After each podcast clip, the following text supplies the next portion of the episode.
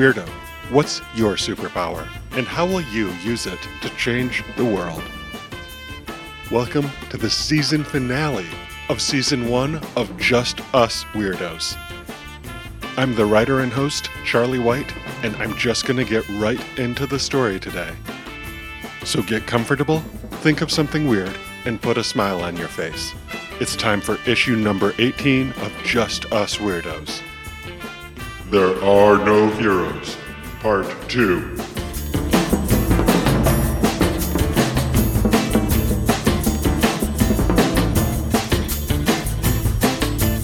Hey, Graphene! IT Girl yells over the chaotic noises of a building being evacuated as a maniacal 80 foot long cyborg spider scales its side, shooting lasers as it climbs. One of these lasers shoots toward the young hero who just called for her friend. Graphene is clutching a stack of small, shiny gray discs she has drawn just for this occasion, and she tosses one towards her friend. The laser hits the graphite disc, shattering it, but it deflects the bolt. What? Graphene says to her friend. I brought you some homework, IT Girl says. I figured you might be low after the dam. She reaches into her backpack and pulls out a binder, tossing it to her friend. Graphene points at the NSE suit, the massive spider robot whose artificially intelligent brain has merged with Genesis Kuramoto. Graphene says, Can't you just tell this thing to reboot? I could tell one system to reboot, but that device is full of redundant systems. And even if I were to get them all down at the same time, there's a human mind in there too. Graphene ducks into an alley where she can get some cover from NSE Genesis and cracks open the binder, beginning to furiously scribble through several homework assignments to restore her power levels. So, can you focus on just one system? IT Girl reaches out to NSE Genesis with her technopathic power and scans for a weakness. As she does, she notices that it is beginning to aim a missile at a nearby building. IT Girl shifts her technopathic power to a binary news drone above the NSE Genesis, and she commands that to reboot. The drone falls from the sky into the path of the missile just as it launches from the spider pod.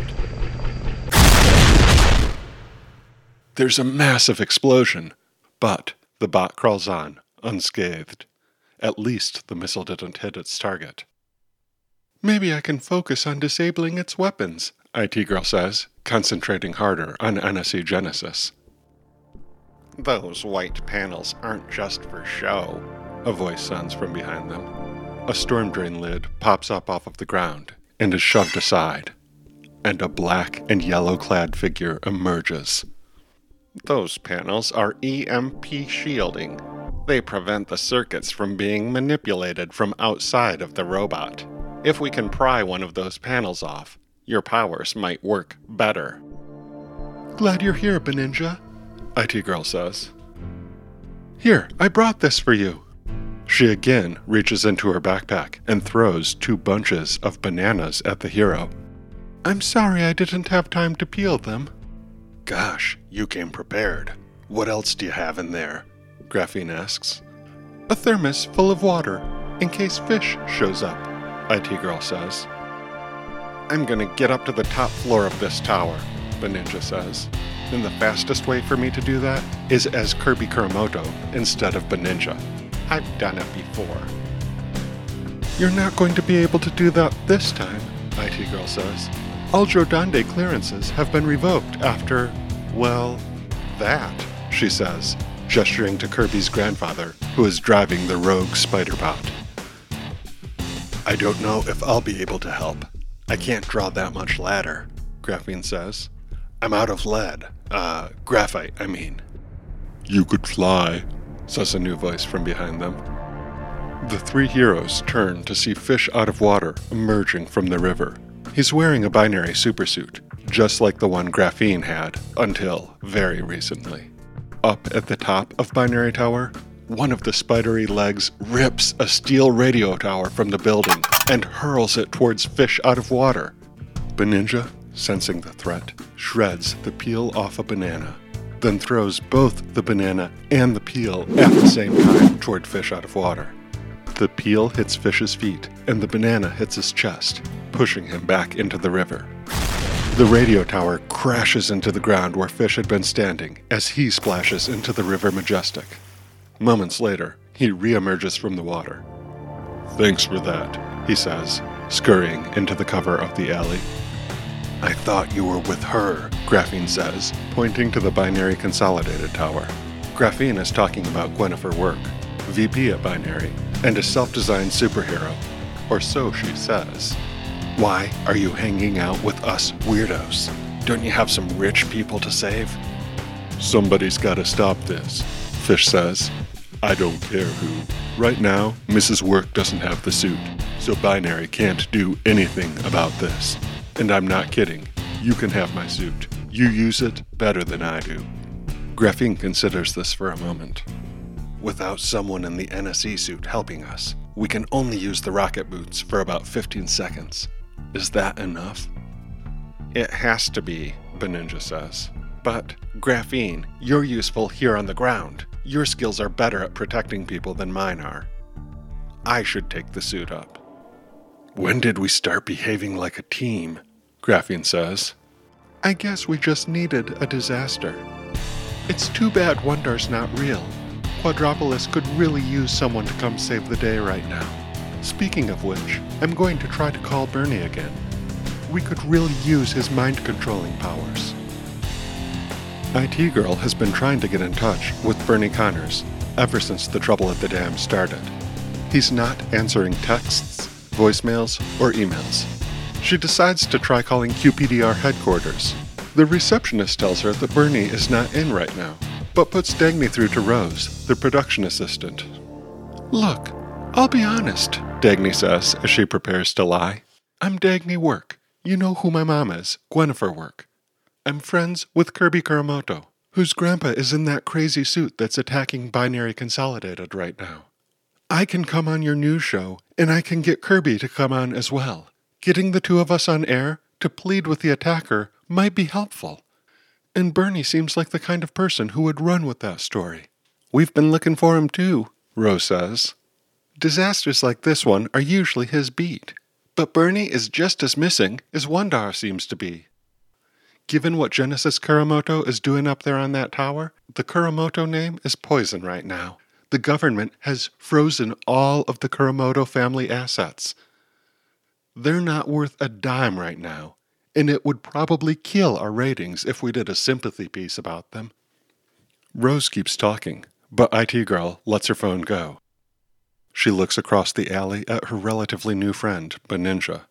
He has lost nearly everything today his robotic butler, several years' worth of free shrunk bananas that his powers depend on, the reputation of his secret identity, which has been branded a terrorist, and now his family's wealth.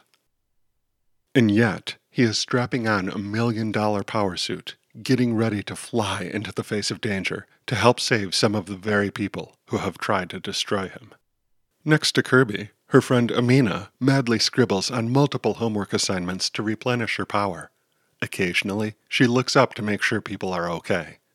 She sees a group of binary employees hurrying out of the besieged tower. Graphene sets her homework aside and runs to them, drawing a line on top of an overturned city bus and popping it over their heads to make a covered tunnel for their safety. NSE Genesis uses this opportunity to fire another laser blast at Graphene, which she blocks with one of her graphite discs. Somehow they've gone from being the weird kids with weird powers to the only people who can solve this problem. Maybe. Beninja finishes getting the suit on. I think the trip up is going to kill the suit's battery, so I'm going up, but don't expect me back down. Hold on, Graphene says. She draws a small circle on the ground with her fingertip. She pulls the circle off of the ground with her left hand but continues to draw larger and larger circles around the first with her right hand. The object Graphene has drawn is like a human sized ice cream cone. He tips it up and climbs in under it, then activates his jet boots, shooting up into the air like a rocket. NSE Genesis immediately targets him with lasers. but they bounce harmlessly off of the graphite shield. As the Beninja rocket cone blasts toward the top of Binary Towers, eight bananas drop from the bottom of the cone. The rocket gains altitude, climbing slightly higher than NSE Genesis, and then eight peels fly simultaneously out of the bottom, one directed at each foot of the Spiderbot. And all at once, NSE Genesis loses its grip on the binary tower and plummets toward the ground below. Kirby, IT Girl yells into the comms. Your grandfather! Stick with hero names, IT Girl. In Genesis Kuramoto is safe. Jodande engineers will have created countermeasures to protect against a fall like that. Even as NSE Genesis falls off the skyscraper, small jets begin to fire from various points along the spidery robot, slowing its descent. Still, it crashes with a great deal of force into the city's street, crushing abandoned cars and shattering most of the windows in the block. Graphene quickly examines the fallen NSE Genesis and notices damaged white shielding along its exterior. Can you sense any of the systems now, IT Girl? Dagny reaches back out with her technopathic power. Just barely. I need a stronger signal. I'll make one for you, Graphene says. And she draws a long S shape on the ground and pops out a graphite crowbar. She runs for NSE Genesis, which is just now beginning to get its footing again. You need to get to the top, to the cockpit, IT Girl yells, but Graphene can't hear her over the chaos. Fish out of water pipes up. If only there was a puddle nearby. I could help. IT Girl reaches into her backpack and tosses Fish out of water the thermos. Go, she says. This is your time. Fish looks at the thermos, then begins to run full speed after Graphene. When he gets close, he places the thermos on the ground and jumps into it, transforming into the small shape of a goldfish as he does so. IT Girl can't see it, but she knows inside he's activating what she has come to think of as his fish flop. Indeed, the small goldfish seems to fold himself in half before flinging himself from the thermos at a rapid pace, turning back into a human as he leaves the water. A human barreling through the air at a ridiculous speed, almost as if he's flying. He yells as he flops toward the top of the robot, and Graphene tosses him the graphite crowbar. Fish grabs it and lands on top of the cockpit, jamming the crowbar into one of the damaged panels, and he begins to pry it away. Almost casually, one of the limbs of NSE Genesis wraps up behind Fish and picks him up by his pants. NSE Genesis flicks the boy away, sending him tumbling toward the concrete. Fortunately, there's something there to break his fall. Unfortunately, it's IT Girl. Fish out of water tumbles into her, and they conk heads, both blacking out. Graphene looks to NSE Genesis as it almost seems to shake the damage off, and she realizes she can't do anything without her friend. She runs back to IT Girl and Fish, and she sees that they're still breathing. Graphene has no idea what to do. The laser blast gets her attention, and she spends another graphite disc to block it. She knows she has to get her friends to safety. The Kuramoto storm drain is nearby. Graphene quickly sketches a net and pops it into place around IT Girl and Fish. Then she drags them to the tunnel to get them away from NSE Genesis. Graphene turns back to the monstrous spider bot, trying to imagine what she might do. She's grateful to see Beninja surfing down the side of Binary Tower on a banana peel, using carbon ropes to control his speed. I think I have a plan, she tells him when he lands.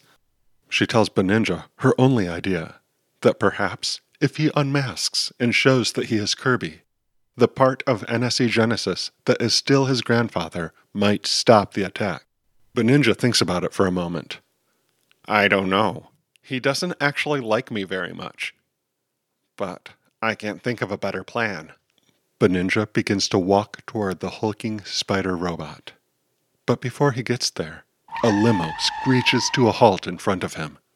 The back door flies open, and Graphene sees Bernie inside. He has a blank look on his face. Then Mrs. Work steps out from the limousine, and she walks calmly towards NSE Genesis. The Spiderbot focuses a laser claw on her. Mrs. Work lifts her right hand, and something silvery dangles from it. Graphene looks closer.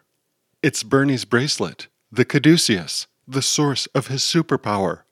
And Mrs. Work has it. I am smarter than you, Genesis, Mrs. Work says. I am heroically smart. When she says the word hero, the caduceus begins to glow. I knew you would try to do this, and I programmed a failsafe into that suit. When I say Hermes Wandar 7, the suit will lose its power, and you will be nothing but a man. Truthfully, Mrs. Work had no idea that Genesis Kuramoto would ever use the NSE suit, much less foolishly try to merge his mind with the artificial intelligence in the presence of a radiation leak. Mrs. Work had programmed no such failsafe, for even as smart as she is, she did not anticipate this highly unusual scenario. But, dear listener, even if you know the facts and I do, that truth begins to fade from the minds of the people standing near Mrs. Work.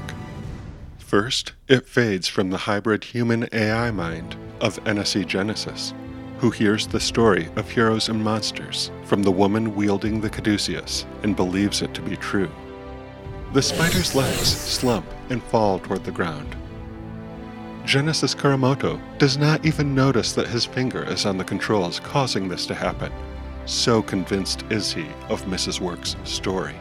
Next, this false truth works its way into the brain of Graphene, who stares open mouthed at the horror of someone like Mrs. Work holding something as powerful as the caduceus.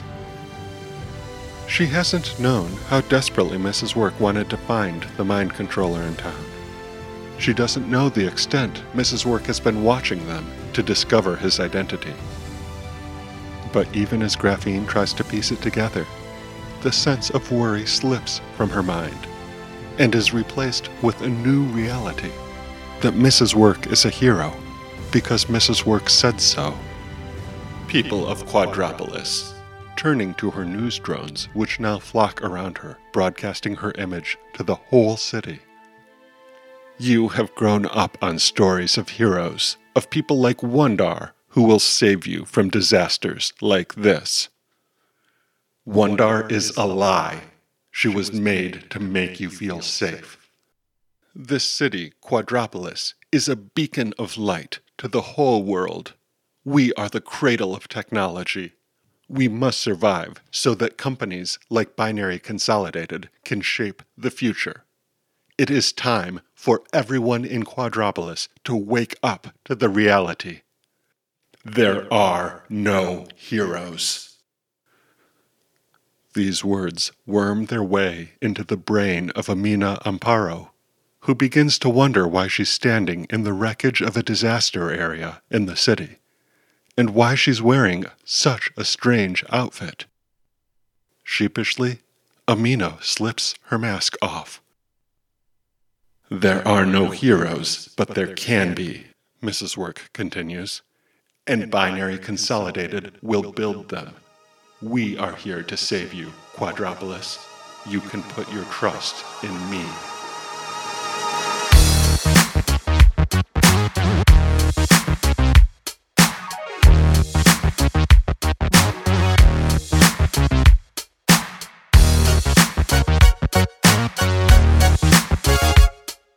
But it isn't quite the end yet. Behind the action, two heroes lie in a storm drain, their unconscious minds unaffected by the caduceus enhanced words of Mrs. Work. Next to them is a young boy who used the cover of chaos to sneak into the storm drain with his friends. He is robbed of most of his powers and his assets, and the power of both his real name and his superhero name. He has also decided to rob himself of hearing at least temporarily, with some of the last of his banana cream capsules. I really just need to buy some earplugs, Beninja mutters to himself as he wipes sticky banana cream off his face. He waits with IT Girl and Fish out of water until they awaken. They all pull off their masks, and Kirby fills them in on what has happened. Dagny wants to help Amina right away, but Kirby convinces her that now is not the time. They have to regroup and make a plan. Unsure where to go, Kirby leads them through the tunnels back to the old school administration building, hoping they can make use of his command center in the old garage. On the way, Dagny covers her ears, saying, I'm hearing some broken technology. Kirby, do you still have any of that spy equipment on you? Kirby shakes his head. I have nothing electronic on me at all. Jules Jones says, Oh, yeah, I almost forgot this. He takes off his backpack and unzips it, showing the contents to Dagny and Kirby. Inside, cracked and dented, but still remarkably shiny, is the robotic head of Butlerbot. Its mouth flashes, but no sound emerges from it. Still, Dagny grabs the bag from Jules and hugs it. I can hear it, Kirby. It's saying, At your service, Master Beninja.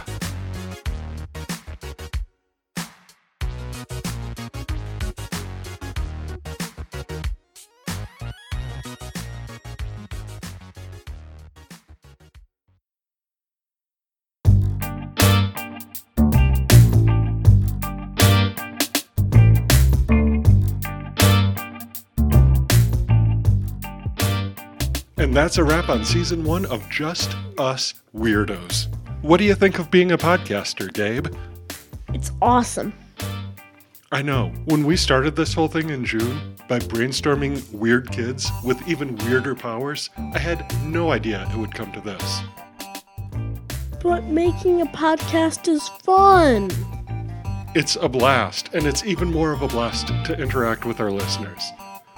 We had so much fun getting all of the creative submissions when we played Villainous Letters, and we're looking forward to doing even more games and contests as our listener base grows. You can help us out there. Tell everybody you know about this show. Send them to justusweirdos.com or have them look us up on Facebook or Twitter at Just Us Weirdos or Instagram at Just Us Weirdos Podcast.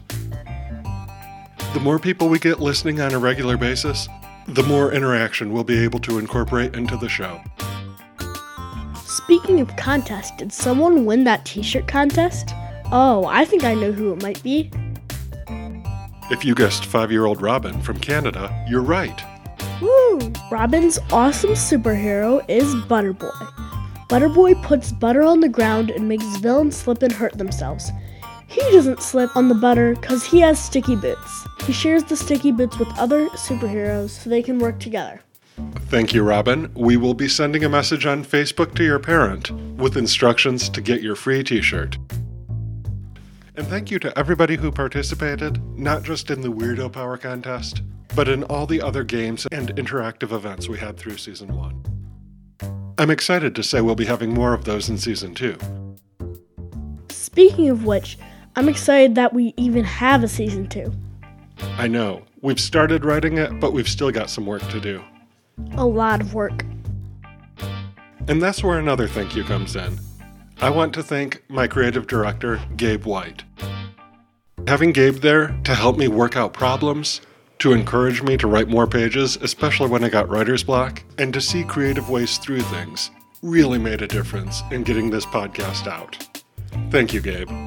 I've even helped in an episode of season two. It wouldn't have made it if I didn't solve a simple problem. But we're going to stay away from any spoilers. Speaking of that, you're not going to hear from us for a couple weeks. We're going to take a little podcast vacation. But before season two drops, we'll be back with a special surprise. Involves mythology. I said no spoilers. You're fired, Gabe. Aww. Just kidding. Gabe, did we thank the listeners yet? I think that's going to be my job. Let's say thank you to Joe Carnwath for writing our original theme music. Thanks also to Love Hustler, who you've already heard during our fake out ending. What you're listening to right now is Zigzag by Kevin MacLeod of Incompetech.com. This is licensed under Creative Commons by Attribution oh. 3.0. Thank you so much for listening to season one. And remember, be kind, be creative, and most of all, be weird. See you next season, weirdos.